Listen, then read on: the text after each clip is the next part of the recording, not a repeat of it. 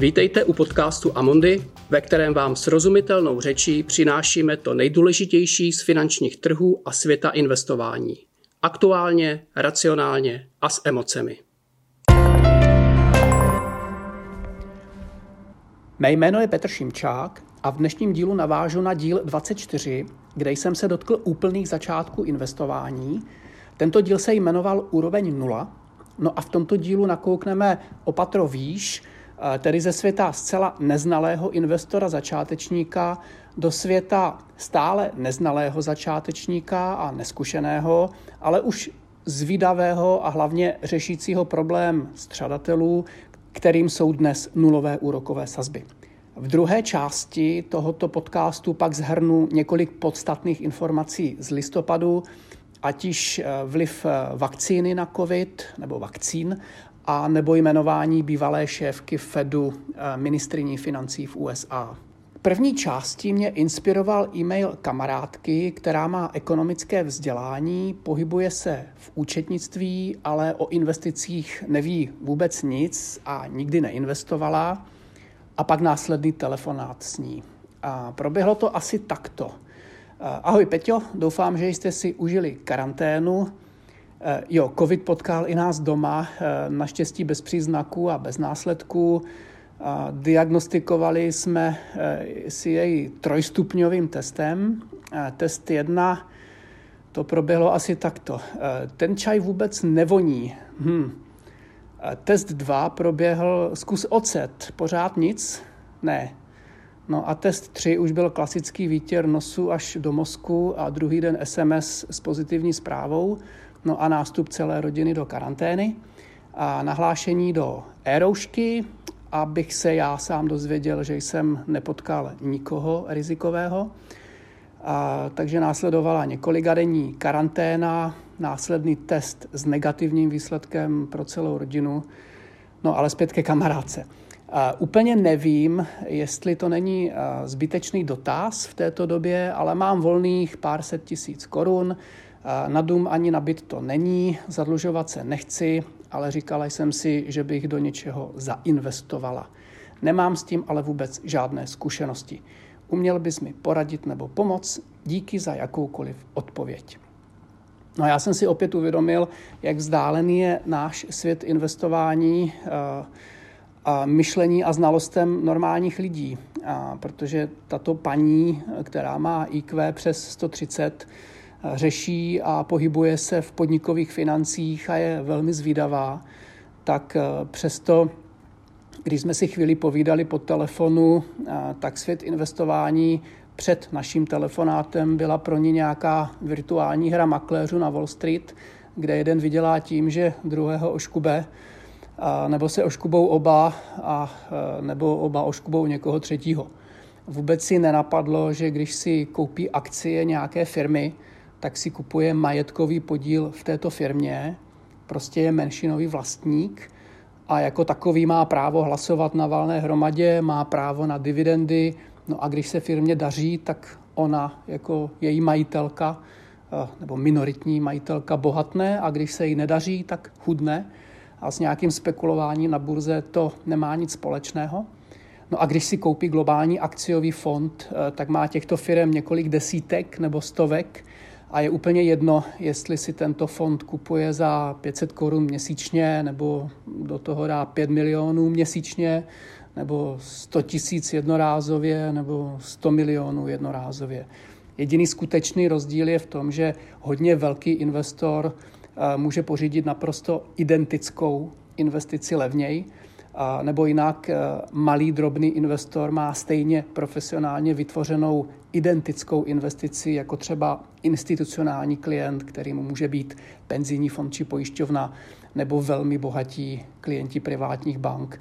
Ale ten drobný investor to má o něco dráž. No a zde se bavíme o vstupním poplatku v řádu jednotek procent, malých jednotek procent rozdílu, a nebo o poplatku za řízení fondu, kde je rozdíl v řádu vyšších 10% ročně mezi velkým třeba institucionálním klientem a drobným investorem. U této kamarádky situaci komplikuje fakt, že úrokové sazby jsou nulové Ona totiž nemá znalosti ani zkušenosti na nějaké dynamické investice, ale stejně tak na to má povahu a i investiční cíl, který pak v našem telefonu popsala tak, že by chtěla, aby se peníze dlouhodobě zhodnocovaly o něco více než inflace, ale že o ně nechce přijít. No a toto zadání dlouhodobě splňují jen reálná aktiva, což jsou akcie a nemovitosti. Mohou to být i rizikové dluhopisy, pokud tedy jejich emitent nezbankrotuje. A v první části rozhovoru jsme si ujasnili, že ode mě nečeká, že třeba bych s jejími penězi obchodoval na burze, no a ona, že by vydělávala na genialitě spekulanta v úvozovkách, protože toho jsem se tak trošku bál. Také jsme si ujasnili, že nejsem finanční poradce a že moje role bude spíše edukační a osvětová. Takže přeskočím takovou tu fázi diagnostickou a investiční dotazníky a v tomto díle spíš nastíním koncept řešení a hlavně jeho důvody, které mi dávají smysl. K tomu jsem použil několik zjednodušení, takzvaných i heuristik, říká se tomu mentální zkratka heuristika, protože to dává smysl a podle mě to dává lepší řešení, než kdybychom třeba dělali hromadu složitých výpočtů. Ono, kdyby ona věděla, kdy přesně chce peníze začít čerpat, což neví, prostě je teď dlouhodobě nepotřebuje, nebo kdyby věděla, kdy je chce vyčerpat, což taky neví, to bude záležet na zdraví, na důchodu, na životním stylu a stovkách dalších faktorů, tak by stálo za to dělat přesné výpočty, nebo kdyby do hry vstupovala problematika pojištění, hypotéky, řízení jejich příjmů a výdajů, tak to bych ji rovnou nasměroval na finančního poradce. To ale ona objektivně neřeší. Takže náš první krok bylo vyvracení mylných názorů a odbourání strachu. Zda vstupem na neznámé pole nehazarduje s těžce vydělanými úsporami. V principu jsme si řekli, že akcie může vlastnit jako investor a pomyslný majitel firmy nebo jako burzovní spekulant. Řekla, že spekulantem rozhodně být nechce a ani že žádné akcie si rozhodně nechce sama vybírat. Vysvětlili jsme si kolísání hodnoty akcí, respektive ceny akcí i o desítky procent a že to je normální. A tudíž základní pravidlo investiční hygieny, že pokud neuvažujete o investici do akcií alespoň na 10 let, tak o tom neuvažujte ani 10 minut. A poslal se mi pak rozhovor s Janem Vormorem o hodnotovém dlouhodobém investování.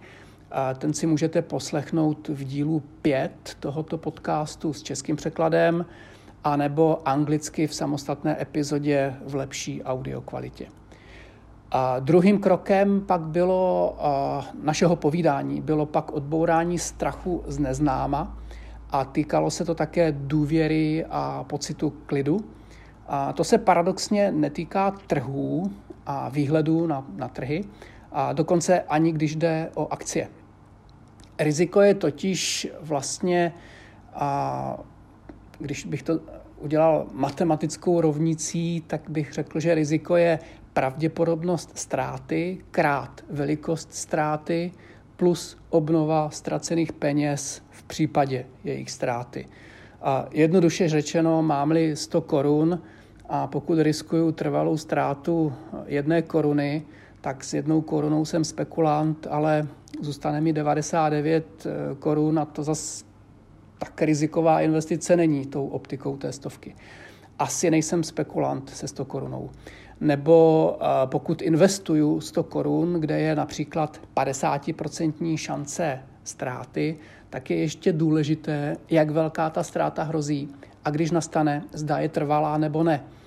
A on je přeci rozdíl, jestli mi hrozí ztráta 1 koruny nebo ztráta všeho. A v obou případech mohou být šance 50/50. A nebo ještě jinak, když si koupím jeden dluhopis s garantovaným úrokem 4%, kde to na 90% vyjde, to znamená dostanu úrok i splacené peníze, které tomuto emitentovi půjčím, no tak to je konzervativní ale když to nevyjde, no tak já přijdu o všechno a po likvidaci firmy dostanu zpět možná 30 korun ze 100. No a to už je asi spíš spekulativní investice. A třeba politika nulových úrokových sazeb právě to celé trošku nebo výrazněji komplikuje, protože zakrývá nebezpečná rizika a vlastně vyhání konzervativní investory z bezpečnějších vod. A státní dluhopis je obvykle považován za bezrizikový, ale stejně mají lidi v hlavě někde spíše Německo nebo Švýcarsko nebo Ameriku, rozhodně asi ne Řecko či Portugalsko. No a třeba portugalské dluhopisy se nedávno právě zařadily mezi elitní do uvozovek klub dluhopisů, který nabízí záporné úroky, jinými slovy nákupem portugalského dluhopisu portugalské vlády, tak tímto nákupem platíte za privilegium této vládě peníze půjčit, ne že byste dostali nějaký úrok. Tak to jsou takové paradoxy právě.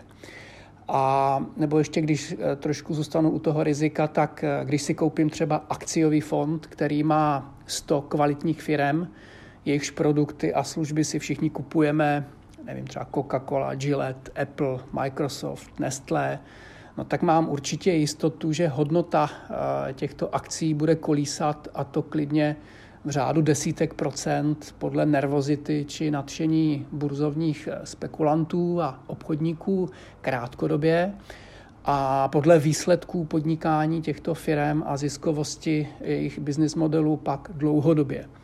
No a toto kolísání neznamená ztrátu peněz, ale teda pokud samozřejmě nahoře nekoupím a dole neprodám, pak to ztráta peněz je. Ale může znamenat taky jen trošku kolísavou trnitou cestu k atraktivnímu zhodnocení právě skrze neobchodování na burze, tedy pouhou držbu. A jak dlouho, co je toto dlouhodobé, tak odpověď je, dokud je třeba. Možná trošku zase přístupem prodám, kdy chci já a ne kdy musím, což je podstatné. A když mám smůlu, že třeba koupím a hned zažiju nějakou recesi a propad, no tak prostě musím počkat. A já vlastně chci počkat, protože na tom není nic špatného. Ideálně přikoupím po propadu, čímž zkrátím dobu čekání, kdy se moje ztráta vymaže. No a pak je tu samozřejmě ještě otázka důvěry. To má dvě roviny. První je důvěra v investování jako takové a druhá rovina je pak v tom, že i když třeba jsem u této kamarádky, nejsem v roli finančního poradce, ale ona bude, pokud se tak rozhodne, investovat do Amundi fondů. No a já jsem zaměstnanec Amundi, takže to samozřejmě to řešení musí plnit hlavně jejich zadání.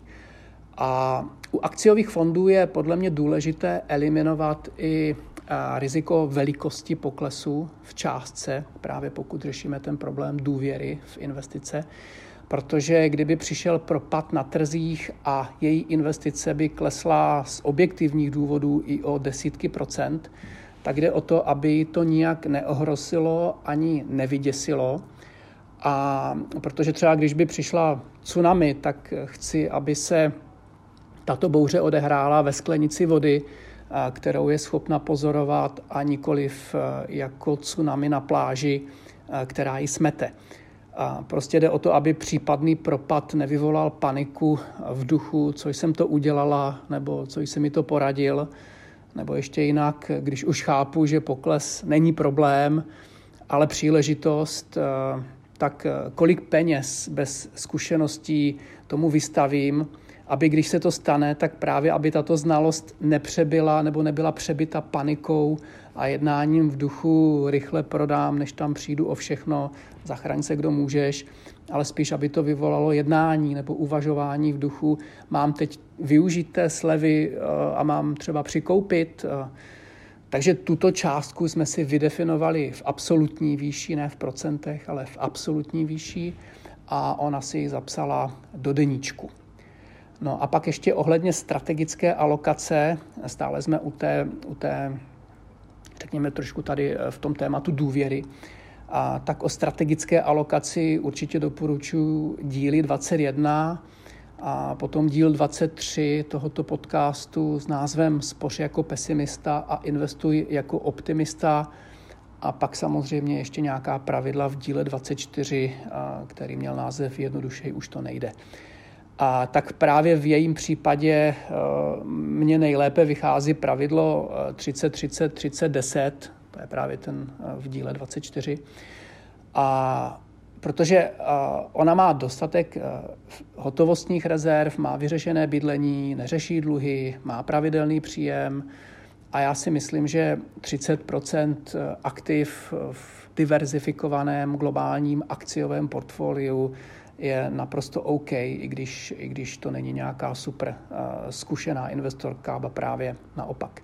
To dilema neznalosti a načasování a aktuální situace na trzích a neochotu se tím nějak zabývat bych právě řešil třeba takovými fondy, které může koupit a zapomenout na ně, nechat je žít svým životem a nechat jejich manažery, aby jejich portfolia případně přizpůsobovali situaci na trzích, aby oni vybírali ty akcie těch kvalitních firem. A já třeba se svými penězi využívám hodně hodnotový fond First Eagle International a tematický Global Disruptive Opportunities. No a toto jí řeknu, pokud si po přečtení článku a poslechu podcastu, který jsem mi poslal, tak pokud si svůj nápad nerozmyslí. Ono to byla vlastně jediná rada, kterou jsem mi dal, a to, že pokud ten článek, ten rozhovor s Janem a podcast v ní vyvolá nevolnost nebo nepohodu nebo bolení břicha, tak ať se smíří s nulovými úroky a nedělá nic. A pokud to bude bavit nebo pokud v tom článku a rozhovoru uvidí nějaký smysl, tak se určitě můžeme pak bavit třeba o konkrétních investičních krocích. A kdybych tu situaci měl řešit nyní, tak bych z těch cílových 30% do akcí dnes asi investoval polovinu právě do hodnotového portfolia First Eagle a druhou polovinu postupně skrze nějakou pravidelnou investici do fondu Disruptive Opportunities třeba v 6 až 12 měsících krocích s tím, že kdyby došlo k nějakému výraznějšímu propadu, a tak toho propadu samozřejmě využít k většímu nákupu. A mluvím o fondech, ve kterých mám i své vlastní peníze, což samozřejmě neznamená, že to bude výhodná investice, to vůbec ne, ale když už se mě někdo zeptá, jak třeba investovat a část jeho nebo jejich cílů se shoduje s tím, jaké cíle mám osobně sám, tak logicky ukážu to, do čeho investuju. I když třeba celkové řešení je samozřejmě jiné, protože každý investor je jiný a každý má jiné cíle. Ale ta odlišnost se řeší objemem a počtem a pestrostí, nikoliv tím, že každý člověk musí mít nějaký takový fond, který nemá nikdo jiný třeba, nebo akcie, které nemá nikdo jiný. To je bohužel také časté nepochopení, mnohem častější, než by se zdálo, když to člověk takhle poslouchá, jaký je to nesmysl. Tak je to mnohem častější, zejména u těch lidí, kteří třeba chtějí nějaké exkluzivní řešení nebo nějakou privátní nabídku. A osobně to považuji za jednu z nejnebezpečnějších oblastí finanční negramotnosti. Ale pro někoho, kdo nikdy neinvestoval a kdo se obrátil na kamaráda, kterého považuje za experta, tak může tato heuristika, tato myšlenková zkratka být vlastně racionálnější než nějaká pečlivá analýza, které stejně není schopen nebo ji není ochoten dělat. Takže kamarádka prostě ví, že v oboru dělám 25 let a když by přišlo ono tsunami na trzích, no tak mi může zavolat a zeptat se, co se děje. Já budu informovaný nejen profesně, ale i osobně a můžeme to spolu probrat. No tak to je samozřejmě specifikum osobních vazeb, ale rozhodně to doporučuji obecně třeba všem finančním poradcům nebo bankéřům, pokud klientům prodávají konkrétní fondy nebo finanční produkty, tak asi myslím, že je rozumné, když si je koupí sami. Třeba kdybych prodával v Apple Shopu, tak bych určitě chtěl mít iPhone, protože se mi líbí a ne proto, abych působil důvěryhodně. Kdybych chtěl mít, já nevím, Samsung a chtěl prodávat telefony, tak bych rád prodával to, co sám používám. No a v investičních produktech je to podle mě důležité taky. Asi bych měl sám investovat pro mě významnou část peněz, protože to tak chci a protože to dává smysl, nebo si to aspoň myslím, že to dává smysl. Často platí, a u tohoto příkladu obzvlášť, že více je méně, a kdyby ta částka byla v řádu vyšších milionů nebo desítek milionů korun, tak bych potřeboval zapojit i hotovost, a třeba privátní fond úrokového výnosu jako nejkonzervativnější variantu, kterou mezi našimi fondy máme, třeba místo spořících účtů nebo nějaké flexibilní globální dluhopisové fondy s vyšším výnosem. Jejich cílem je využít firemních dluhopisů a dluhopisů na rozvíjejících se trzích a nabídnout atraktivnější úrok. A určitě bych se trápil s malým podílem třeba zlata v kategorii pro dlouhodobé rezervy nebo zajištění proti různým rizikům. A určitě bychom řešili nemovitostní složku a u velkých portfoliích také je důležitá složka private equity, alternativních investic. No ale třeba se stovkama tisíc korun nebo nízkým počtem milionů korun určitě si lze vystačit se 2 až 3 fondy a běžným účtem v bance. Tak to je vše k první části, no a co jsme neřešili, protože to je nad rámec toho, co vlastně chtěla řešit, tak je několik možná investičních témat, které ale stojí za touto úvahou, třeba využití hodnotového a růstového fondu a hotovosti a podobně a nějakého toho načasování. Listopad bude zřejmě rekordní měsíc, co se týká růstu na akciových trzích, zejména třeba v Evropě a také u takzvaných hodnotových akciích a naopak třeba zaostání těch oblíbených růstových akcií. To, čemu se říká sektorová rotace, takový ten přesun, tak proběhlo s oznámením vakcíny na COVID velmi masivně, a to třeba v desítkách procent za měsíc, pokud bychom šli třeba na úrovně sektorů, jako jsou akcie energetických firm, doprava, finance, zdravotnictví či technologické společnosti. Já do tohoto detailu teď nepůjdu, protože si myslím, že normálního člověka, který má globálně investující fond, třeba ať už jednorázově nebo přes nějakou pravidelnou investici či několik fondů, no tak to vlastně zajímat nemusí. No a pro profíky tento podcast není určen. Nebo pro spekulanty, pro obchodníky, pro trady na burzách, tak pro ně je to samozřejmě velmi důležité téma. Ale o nerovnováze mezi hodnotovými a růstovými akciemi se mluví už několik let. Já jsem na ně taky poukazoval v nedávných dílech a hodně se mluví o tom, že musí dojít k nějakému narovnání této nerovnováhy. A posledních několik let byla tato vsázka na obnovení pomyslné rovnováhy jedna z nejhorších a nejméně úspěšných. Takzvaní value portfolio manažeři nebo hodnotoví portfolio manažeři mohou vyprávět. Ale vakcína na COVID a jmenování paní Janet Yellenové ministryní financí v Americe může znamenat více. A právě to se trhy teď hekticky snaží ocenit v listopadu. Stručně vysvětlím. Hlavní problém je, že trhy jsou relativně drahé a drahé jsou hlavně kvůli nízkým, respektive nulovým úrokovým sazbám. Ten důvod jsme probírali mockrát, takže zde zmíním jen 2. Úroková sazba je konkurenční bezrizikový produkt finanční, takže když je 0, no tak lidi hledají, kde by mohli vydělat. No a nabízejí se vlastně jen akcie, nemovitosti a rizikové dluhopisy. No a to zvedá jejich ceny. A druhým důvodem je, že když chcete ocenit biznis, firmu, společnost, tak se používá metoda diskontovaného cashflow. Takže i soudní znalec, když dělá třeba znalecký posudek, jakou hodnotu má firma, tak většinou odhadne zisky a cashflow té firmy na 5 let dopředu a pak zohlední jakousi nekonečnost toho modelu a matematickým vzorečkem převede vše na současnou hodnotu. No a co je důležité, čím nižší úroková sazba, tak tím větší hodnota. Takže tyto dva faktory stojí za růstem akcií a za diskuzí, zda jsou akcie drahé nebo nejsou.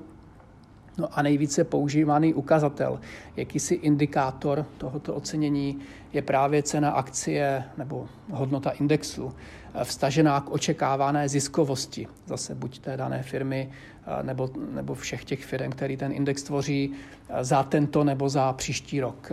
Je to takzvaný price earning ukazatel. To jsme si řekli v díle 24 a já dnes pokročím ještě o krok dále. Za prvé, pokud je třeba desetiletá úroková sazba nebo výnos desetiletého papíru 0,85% ročně, tak je to jako kdyby měla ukazatel P/E117. To dávám trošku do uvozovek, protože dluhopis má kupon, ale je to stejná matematika. 1 děleno 0,85 je 117. A to je ta bezriziková alternativa. Takže když mám akcie při P/E25, no tak jsou mnohem atraktivnější, jsou mnohem levnější, že 25 proti 117, i když jsou historicky drahé. A historicky, protože to porovnávám s nějakou hodnotou kolem 15. A třeba 1/15 je 7% a 1/25 je 4%. A když vám desetiletý papír nese 5% úrok, no tak je ukazatel P/E při hodnotě 25 drahý a mělo by vás to varovat. No a když nese ten papír nulu nebo je blízko nule, tak jak je to v současné době, tak ani ten P/E 25 dočasně tak drahý není. No a to je teď ta hra, která se hraje, jak dlouho zůstanou úrokové sazby dole a tak dále. Takže klíčové je, zda a jak dlouho to vydrží. A jsme tady teď u problému inflace a dalších témat. No a současný příběh je o tom, že právě vakcína navrátí život ekonomice a světu už někdy v roce 2021 do nějakého normálu, samozřejmě s trvalými změnami, ale do nějakého normálu, takže se ekonomika oživí, to pomůže i tradičním firmám, citlivým na ekonomický cyklus a mezera mezi těmi hodnotovými a růstovými firmami se sníží právě skrze velkou výkonnost nebo nadvýkonnost těch hodnotových akcí. A proto vlastně na to už teď investoři tak agresivně reagovali v listopadu. A zdaleka se ta mezera nezavřela, zdaleka ne. Takže třeba fond, když se podívám na nějaké naše fondy, tak třeba European Equity Value, fond na evropské akcie hodnotového stylu, v listopadu vyrostl o plus 25%, což je tuším fakt rekord, nevím, kdy to, kdo to vůbec zaznamenal. Nebo i fond European Equity Sustainable Income, což je náš dividendový fond na evropské akcie, který má většinu portfolia v hodnotových titulech, tak přestože teprve ještě odmazává poklesy z nějaké té dávnější minulosti, no tak jenom v listopadu vyrostl o plus 16%. Ale i tak jsou ty value akcie stále ještě letos v mínusu a ty růstové jsou stále ve velmi, velmi slušném plusu. No a právě role Janet Yellen je poměrně jasná. Ta jako šéfka Fedu volala po tom, že měnová politika je už vyčerpaná, a na řadě je stát, a neboli fiskální politika, aby přiložil ruku k dílu. No a ona teď bude tou rukou, která o tom bude rozhodovat. Takže právě kombinace velmi podpůrného šéfa centrální banky, pana Paula, a bývalé šéfky centrální banky, která také se snažila podporovat ekonomiku, jak mohla, tak ta bude teď v roli ministryně financí. Tak to je přesně to, v co investoři doufají a co právě ocenili poměrně masivním růstem v kontextu toho všeho, že vlastně i na tom, že i odpadla ta nejistota předávání úřadu prezidentského, že se zdá, že vlastně k tomu předávání dojde bez nějakých větších problémů. Toho se také investoři obávali. A velká debata je, jakou to bude mít podobu právě tato podpora a také, aby to zasáhlo, pozitivně zasáhlo právě méně příjmové skupiny, malé firmy, které nejvíc trpí tou krizí, aby se prostě peníze dostaly do ekonomiky, což je to, co vlastně vidíme i na domácí scéně. Tak to je dnes vše. Děkujeme, že jste si náš podcast pustili. Pokud se vám líbí, prosím sdílejte jej, udělte rating či nám pošlete komentář na podcast.cze@amundi.com. Uvedené informace nejsou určeny americkým osobám, nepředstavují nabídku ani poradenství. Před investicí by klienti měli provést vlastní analýzu rizik z hlediska právních, daňových a účetních konsekvencí, aniž by se výlučně spoléhali na informace v tomto podcastu. Předchozí ani očekávaná budoucí výkonnost nezaručuje skutečnou výkonnost v budoucím období. Hodnota investice a příjem z ní může stoupat i klesat a nejsou zaručeny jak návratnost investované částky, tak ani případné vyplacení dividendy. Výnos u cizoměnových investičních nástrojů může kolísat v důsledku výkyvů měnového kurzu. Zdanění závisí vždy na osobních poměrech zákazníka a může se měnit.